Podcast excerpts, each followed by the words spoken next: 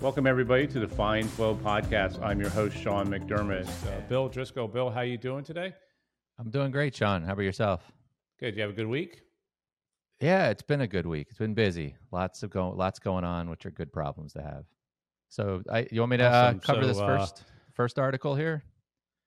Yeah, yeah. You uh, you seem pretty excited about this one, so I'll let you jump in and, and lead off. Yeah, sure. So, um, the first article we chose was from uh, the CTO and founder of Dynatrace, really about how to drive more effective automation with a new approach to AI ops. And I think you know he he, he uh, mentions the new approach, which I, I, don't know if it's new, but it's really boil the ocean approach. It's the whole the whole key here is it's about scope, and I think we we mentioned Dynatrace in the past. They're really one of a few vendors that are, are really aspiring to kind of eat eat everything, right? They they want metrics, logs, traces, but go well beyond that to the user experience and tests and and, uh, and any kind of context data and really pull that under one umbrella.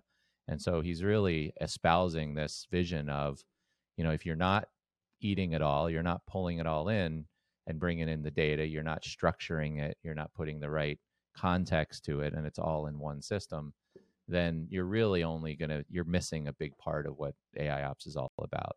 Um, and so and so Dynatrace, as we know, it's doing infrastructure monitoring, application, digital experience, as well as the business, bringing in business data. And so he talks about biz dev SecOps is really that vision. Um, and so I, I, think that's really what he's promoting here. And like I said, Dynatrace is one of those that one of the few that are really going after that, where there's a lot more niche vendors doing pieces of it. Um, but you know, I'm curious to get your thoughts as to as to what you thought of the article and kind of what he's espousing. Yeah. So for me, um, the first thing is biz dev secops. I mean, how many words can we stick right. together in one one thing? But uh, I w- I won't harp on uh, on the grammar side of this. The um, you know what I oh, there's a couple things that I that kind of stood out to me here, and and and what I liked about it was the fact that he was he was talking about AI ops in a mm-hmm. broader mm-hmm. sense and not just use cases, kind of standard use cases of, of event collection, incident management, which I think is very important eh, for people to understand. If you're doing what we would suggest you do at looking at AI ops mm-hmm. as a strategy, and when you start looking as a strategy, it starts becoming much bigger than event management, correlation, uh, incident management, and that's where a lot of the yep. AI ops vendors today are. So this is, um, I, I, think this is a really key thing, not necessarily uh, really super important today as people are getting into AI ops because I think that if you're going to get, if you're, if you're thinking about getting into AI ops right now and bringing in, you know, machine learning technology, picking a couple use cases and picking the kind of standard use cases like mm-hmm. event management is a good thing. Uh, but understanding a broader vision, I think, yeah. so I like that. Um, I like the concept. He made it. He made a statement called AI ops is what it eats.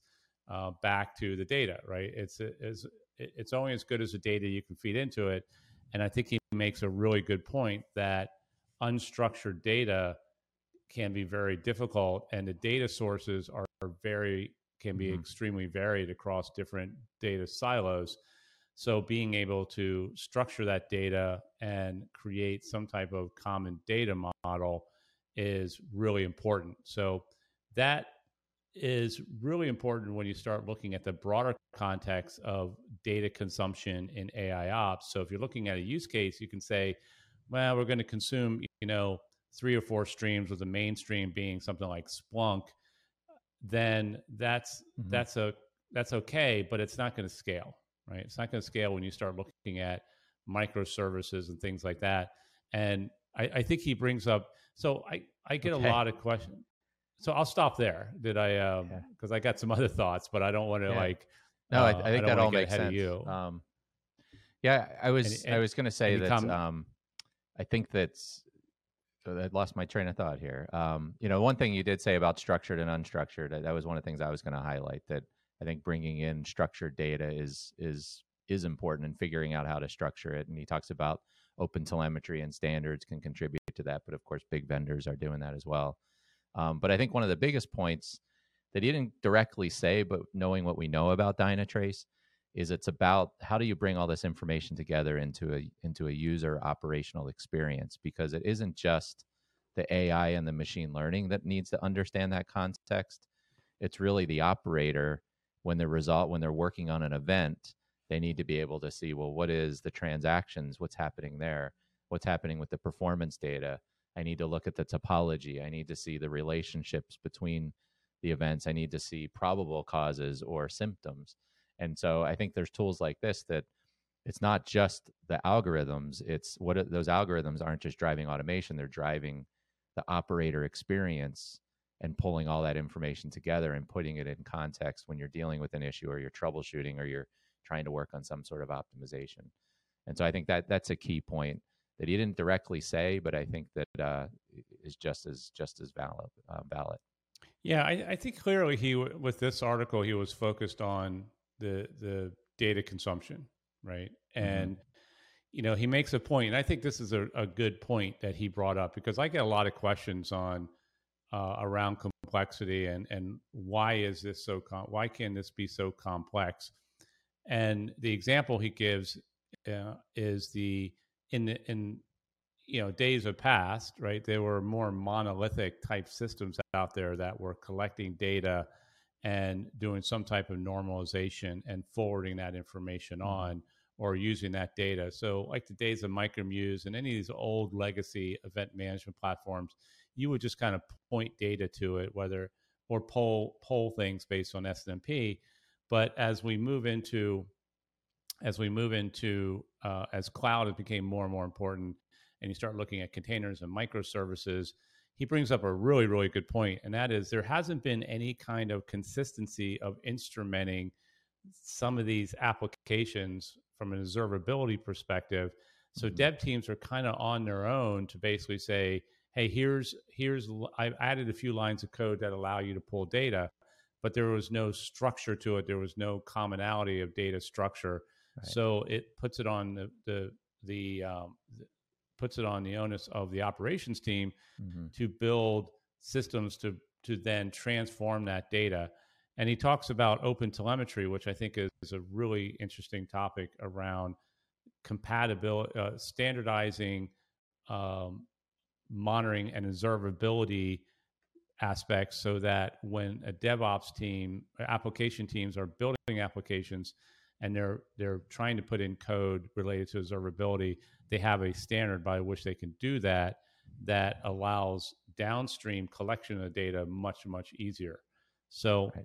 uh, he brings up a lot of really good points with this mm-hmm. and uh, this article and um, and around the data model and i know that in, in, my past life you know when we started real ops in in the early 2000s and we were integrating into all these different applications it became very uh, we built a common data model, right? Because when we were integrating into four or five or six or seven different monitoring systems, the structure of that data coming in, we couldn't do any kind of uh, standardized process automation or workflow because we had to get everything into a common language first. So we had a transformational layer that brought in all this data and you know something might be called an IP address, another one might be called host ID we had to basically convert that into a common data model and then all our workflow fed off of that.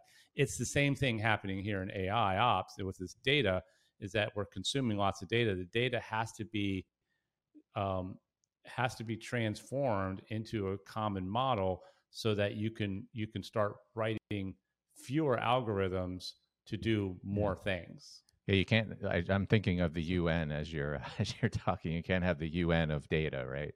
then you then you, you there's no such thing as AI diplomacy. So just a side note there that I think that you you gotta standardize, you gotta get on the same language, the same format. And that's really what machine learning algorithms are are trained to do, right? Not to just not to interpret just any kind of random format out there. So you you bring up uh, there's yeah. a second article, and I, and I think like I go ahead, Sean.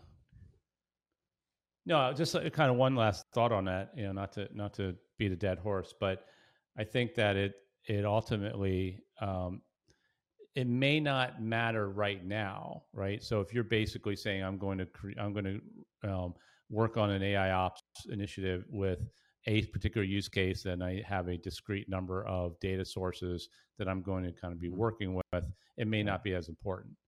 But when you're looking down the road, thinking about the common data model and how you're going to do all this and how you're going to transform this data and clean the data before it gets into your AI um, models is going to be really key. And I think as we talk to customers about the vision of AI ops, they need to understand that and kind of put that into the mm-hmm. track of long term right. scalability. So I will end on that note because I could go on this yeah. all day. So speaking of other other large vendors that are out there trying to play in the space of AI ops, I think the second article is from another another one of those. Yeah, so it's a it's actually an interview with the CTO of BMC, um, Ram Chakravarti. Ravardi. Um, uh, full disclosure, I actually used to work at BMC. Um, we sold my company to BMC in mid 2000s, and I worked there for a year. Uh, I don't know Ram, uh, and he was not CTO when I was there. But um, yeah, so this is kind of this is an interview. I won't spend a lot of time on this, um, but there was a couple things that because most of this is I, I, think this was a lead up to uh, the AI and Big Data Expo Global, which is going to be in September 2001, or sorry, 2001, 2021 in London. I don't, uh, I don't know much about this this expo coming up, and I don't know how well it's going to be attended. But the, I don't even know if it's live at this point. But um, so I think this was a lead up article to that, and they were talking about um, BMC's new, uh, they coined this new phrase called autonomous digital enterprise. Um, okay, uh, I think you know, I, I think that's um, you know maybe it will it will turn into something, or maybe it's just a marketing term that they're basically going around talking about. Uh, uh I mean, they were the uh, I they were the basically the architects mm-hmm. of business service yeah, management (BSM) back in you know the you know 2000s yeah, so I don't know how much yeah. uh, how okay. this term autonomous digital enterprise is going to become, you know, a common term in the market. But you know, BMC does have some experience with business service management and com- coining that term back in the 2000s, which lasted a pretty long time. But he, he you know, and, and, he talks about you know the value of of AI ops, all the things we talked about, you know, processing large amounts of data, you know, automating manual tasks, things like that. Won't go into that.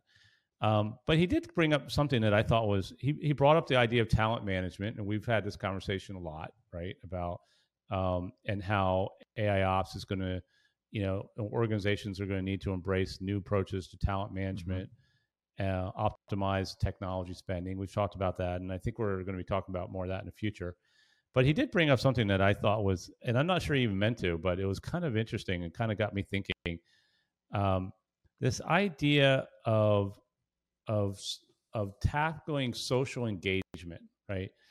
And I think what he was saying was a automated uh, what was the term? Automated digital enterprise is going to be pulling mm, data from a yeah. lot of different sources. And it kind of got me thinking that we as IT operations people were looking at instrumentation of, of systems and data yeah. um, and pulling all that data. But there's another facet of this, and that is can we start mm-hmm. looking at social engagement? Can we start looking at uh, text um, text analytics of uh, surveying and things like that to understand how we're doing and bring that into the operations environment? So, for example, if you're a large company like Apple, right? And you're surveying your customers on the performance of some of the services, whether it be Apple Music or Apple TV, things like that, that require you know internet connections and it's an online online mm-hmm. experience. Uh, it would be interesting to start tapping into those surveys and looking for sentiment and things like that, and pulling that into the operational environment. Uh, and I think there's a lot of ways that organizations can start looking outside mm-hmm. the traditional IT environment to uh, for new new points of data that we haven't thought about in the past.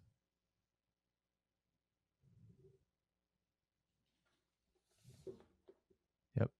No, I totally agree. I, I wrote down a note when I read about that and customer engagement and social media data kind of really playing in here.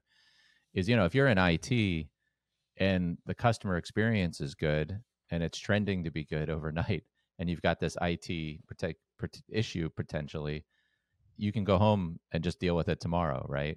And so I think that ultimately, you know, IT you can constantly be chasing performance, we can constantly be facing resolving things, you know, but a lot of IT is built resilient in a resilient way.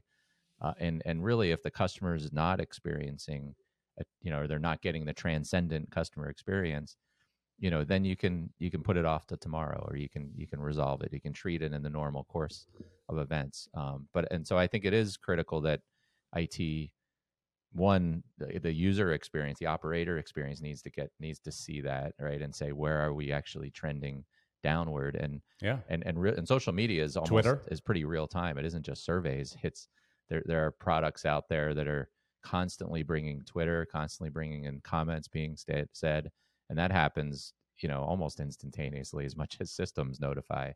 And i think if if if it can have a view into that and the critical thing is tying their services in the service catalog or the portfolio and and the performance of that to the data that's coming in from social or customer engagement i mean that that's invaluable and be able to see that in the same sort of operating dashboard um, so they can make those kind of decisions. And and ultimately what it drives is the urgency right of how how quickly do we need to respond and resolve and, uh, those issues so i mean i think a lot of his theme like in the last article was was was about breadth of scope and i think it's the same thing here as well mm-hmm. he talks about iot and manufacturing and cell towers and the talent is really not just applying ai to the it but it's ai to customer sentiment to social media and then the non-IT. Yeah, he definitely hit more on the IT specific stuff, right? Um, and we've talked a lot about instrumenting IoT mm-hmm. and and uh, that's I mean that's a key thing, right? I mean that's a, a, key value proposition of, of of AI ops. But the social the social aspect, I haven't spent a lot of time thinking about that, and I think. I mean, certainly as an IT organization, you don't want to be relying on your customers telling you when to have a mm-hmm. problem, right? You want to be kind of the point of AI ops and processing all this mass amounts of data is to be looking at um, you know outages and predictability of outages, but being able to pull in um, sentiment because I know I've gone on Twitter a few times looking for status on something to see if other people are having problems, even if it's like in the neighborhood. You know, you're so these social yeah. aspects have actually morphed into not just um, not just um, a way of connecting people kind of asynchronously, but becoming real time um, real time temperature gauges of what's going on mm-hmm. out there. And I think, you know, one of the things that, you know, you know, a lot of work that we do in cybersecurity, we're starting to kind of look at, you know, reputational analysis of of uh, vulnerabilities mm-hmm. and and that, you know, so I think it's kind of the same type of element. So it's an area I'm going to be keeping my eye on. I thought it was just a, an interesting part of that article, probably to me the most interesting thing. And um, yep, so that was uh, that's what I had on that. Great. All right. Good. Well, the, the last article we had here was kind of the main topic we want to talk about. Was written by somebody we know. I know a few weeks ago we covered an article I had written, um, and this time, you know, an article you published last week, Sean, um, under the Forbes, kind of as a council member of, at Forbes and as CEO of Windward uh, Consulting Group. So, the, the, title, the title of the article you wrote was AI Ops gives you an innovative and competitive edge but not before overcoming these roadblocks. Um, you know, you talked about a couple key roadblocks about you know how the how we get to the ROI of AI ops. You know, also the cultural mind shift, and you talked a lot about culture and really adopt the adoption of that as well as a few other things. But uh, you know, I thought it'd be interesting to get maybe you give us an overview as to to why you wrote the article and what you were really trying to get across. Uh, well, first of all, I heard the author is a very prolific writer. You know, so yeah. Uh, I think that. Uh, yeah, I, I, noticed I was reading it for a yeah, long you read it. I think you read it like five times. Is what I read. It's very uh, good. You you were just you were just mesmerized by it. Um, yeah, I think this uh, is one that got picked up by Forbes, so that was kind of fun. Um, yeah, so I wrote this because one of the things that I see a lot with our customers is trying to figure out how to get started on these and how to build momentum. And one of the things uh, I, I, think a lot of people tend to, and, and I myself do this, and you know, and so I'm I'm guilty of, of this too. Of you kind of have this big vision and you you you you start visualizing what you can do and you kind of get into it and you kind of maybe get a little ahead of your skis on getting everybody else on board to what you're trying to do. Mm-hmm. So one of the things I talked about is is how to kind of focus in on one area. And uh, the other thing is I think there's a fair amount of misunderstanding or misconceptions about AI ops just because it starts with the words AI, right? And we've talked about mm-hmm. this in the past where you know there's a certain amount of uh, of discussion going on about AI in the world today and how it's going to change the world. And I think I think Elon Musk said it's the um, it's the existential threat to human mankind, which I found super interesting because like what two weeks ago he basically came out and, and now or last week announced the robot, you know, uh, the AI driven robot. yeah. So I guess he doesn't think it's uh, such an existential threat. He can't make money off of it.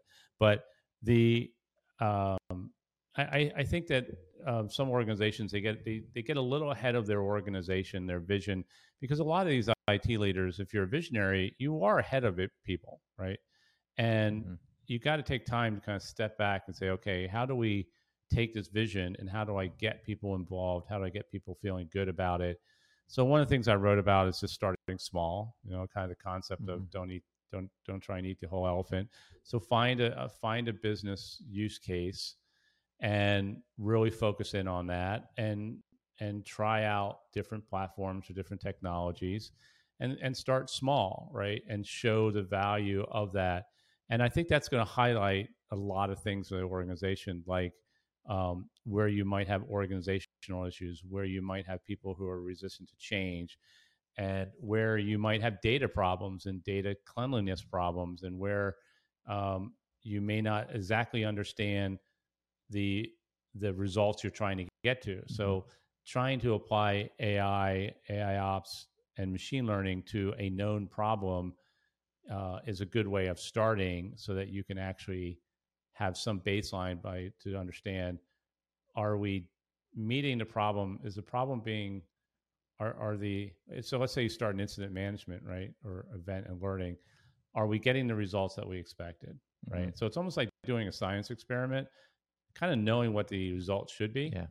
and making sure that you actually kind of get to that point right because at that point you're looking at speed and accuracy and then you're getting people to see that hey this isn't necessarily going to impact me and my job it may make my job more right. easier right so you can use it as a way and then start building mm-hmm. from there so that was kind of the first thing i i, I was mm-hmm. talking about yeah, I, you know, to that point, we just spoke earlier this this um, week with a, one of the largest um, wireless providers, and they talked about how you know really a year or two ago, it was about a three year sort of AI ops machine learning roadmap. Nowadays, they're looking in three month increments and short term, and they really have sort of two pronged approach, which they've got an in house development approach to machine learning and really a whole machine learning team using open source and coding themselves while they're mm-hmm. experimenting mm-hmm. with a few of the key vendors that they work with and looking for opportunities there. And they've kind of given up on the the whole like I said, eat the elephant of we're going to try to pull every metric, every log, you know, everything into a huge data lake. It's really about what's the ROI for things they do today. And they're approaching it with from a couple different perspectives of that. Development in house, you know, obviously is an extremely large company, but some of the the uh, you know vendors that they're working with today um, and I think that, that that's a much more pragmatic approach. And I think they're trying to shift that culture to you've got to get ROI and you've got to make the, the objectives, you got to bring the vision and the mission can still be there, but you've got to break it into smaller chunks and, and, and focus on what wins you can get in the shorter term. So I think, yep. Yeah, I, I think that, you know, I, I like, I'm not even a golfer, but I think you can mm-hmm. equate this to golf, right? And, you've got the match that's 18 holes, and you certainly can go into the match with an idea of how you're going to play the entire course, right? And whether you're going to be aggressive off the tees or whether you're going to try and be more surgical, maybe a little less yardage because of wind conditions and things like that. Um, but ultimately, mm-hmm. you still got to play hole by hole, right? And when it comes down to it, and I think that that's one of the things that, I'm glad to see that company is doing that because I think that's the right way of doing it. Have a long term vision, have the long game in mind, but implement, you know, in small pieces so you can understand what the impact is. And then you can always start speeding up, right? You can get bigger. And um, so the second thing I, I talked about was, you know, in, increase operational efficiency. So start really looking at the use case and what you're trying to do uh, have a very clear idea of what the mm-hmm. results you're looking for. And um, that way you can start um, looking at um, sorry i just got a whole bunch of shit just popped up on my screen like so i am i am going to uh, i am going to start over um, so the second thing I, I talked about was increasing operational efficiency. So what i was talking about there is um, really trying to understand how uh, what you're trying to get out of of a particular use case and understanding your your the the intended results and the intended impact right? and and by doing that you're able to one you're you're able to mm-hmm. articulate that particular use case upwards and around so people can say this is what we're trying to achieve here and and really start looking at um, as a primary example operational efficiency because it you know in the operations world as as you know mm-hmm. bill uh, efficiency is the name of the game right how how can you do more with less and every year that's about so using operational efficiency as kind of the main results and impact driver uh, is is a really good way of articulating value proposition to to everybody on your team and even to people above you that you basically have gotten approval to say, hey, let's start looking at AI ops, and you're now leading it. You want to show tangible results to people, and, and using mm-hmm. operational efficiency as one of those tangible results will. That, one of the things I, I took from the article, but I don't know if you intended it, and I'm curious to get your thoughts as well. Is it, you you you talk about? It's a really good point. yeah, well, yeah, I think you if said it's a really good point. Then I intended summary. Um, then I you know that IT it. teams need as much time as possible to innovate and improve the product, and, and then you talked later about forecasting and predicting challenges, and that you really you want to you know use this data to look ahead and say where where's performance trending, where are the use cases or the uses going, and where do we where do can you use AI to try to drive improving the product or innovating in the product? So you know, I, I know we talk a lot about AI ops as being responsive to incidents and events and the performance and keep things running today well, the operating efficiency.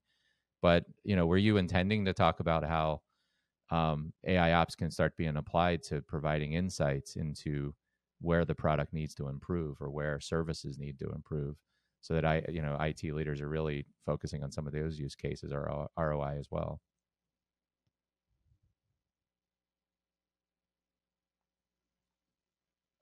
Yeah, I, I, was actually. I was looking at mm-hmm. um, AI as a way, uh, AI ops as a way to provide feedback loops, right?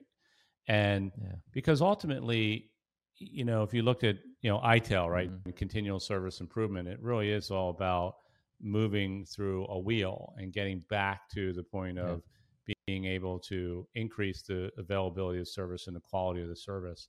So I think, you know, you know AI ops can actually start looking at this experience uh, of some of these user experiences and provide that feedback to other mm-hmm. organizations, mm-hmm. whether it's engineering or something like that, to tweak and and and release new offerings and get that and get that data back to back to the people who are designing these services. Yep. So uh, when they roll out version two, version three, or whatever, uh, they're just better, right? So it it has to be, mm-hmm. and I mm-hmm. think that's a fundamental uh, aspect of operations has always should have been maybe not as well implemented in the real world but you know and mm-hmm. and it actually is reflected in ITIL right this idea of it's ultimately all about continual service improvement and i think the more operations can bring data and information back to the enterprise mm-hmm. architects mm-hmm. and the engine the application developers to make their product better then uh, the better the service will be and the less issues yep. you're going to have. It just becomes this ultimately revolving loop. So I think um, AI ops plays a huge role in that of That's of being able That's to good. do. I think that brings us full circle, doesn't it? Information back to back to the dev teams. Yeah. Yeah, I couldn't help it. I think it does. I think it does. So, with that, I thank everybody for tuning in, and we'll see you next week.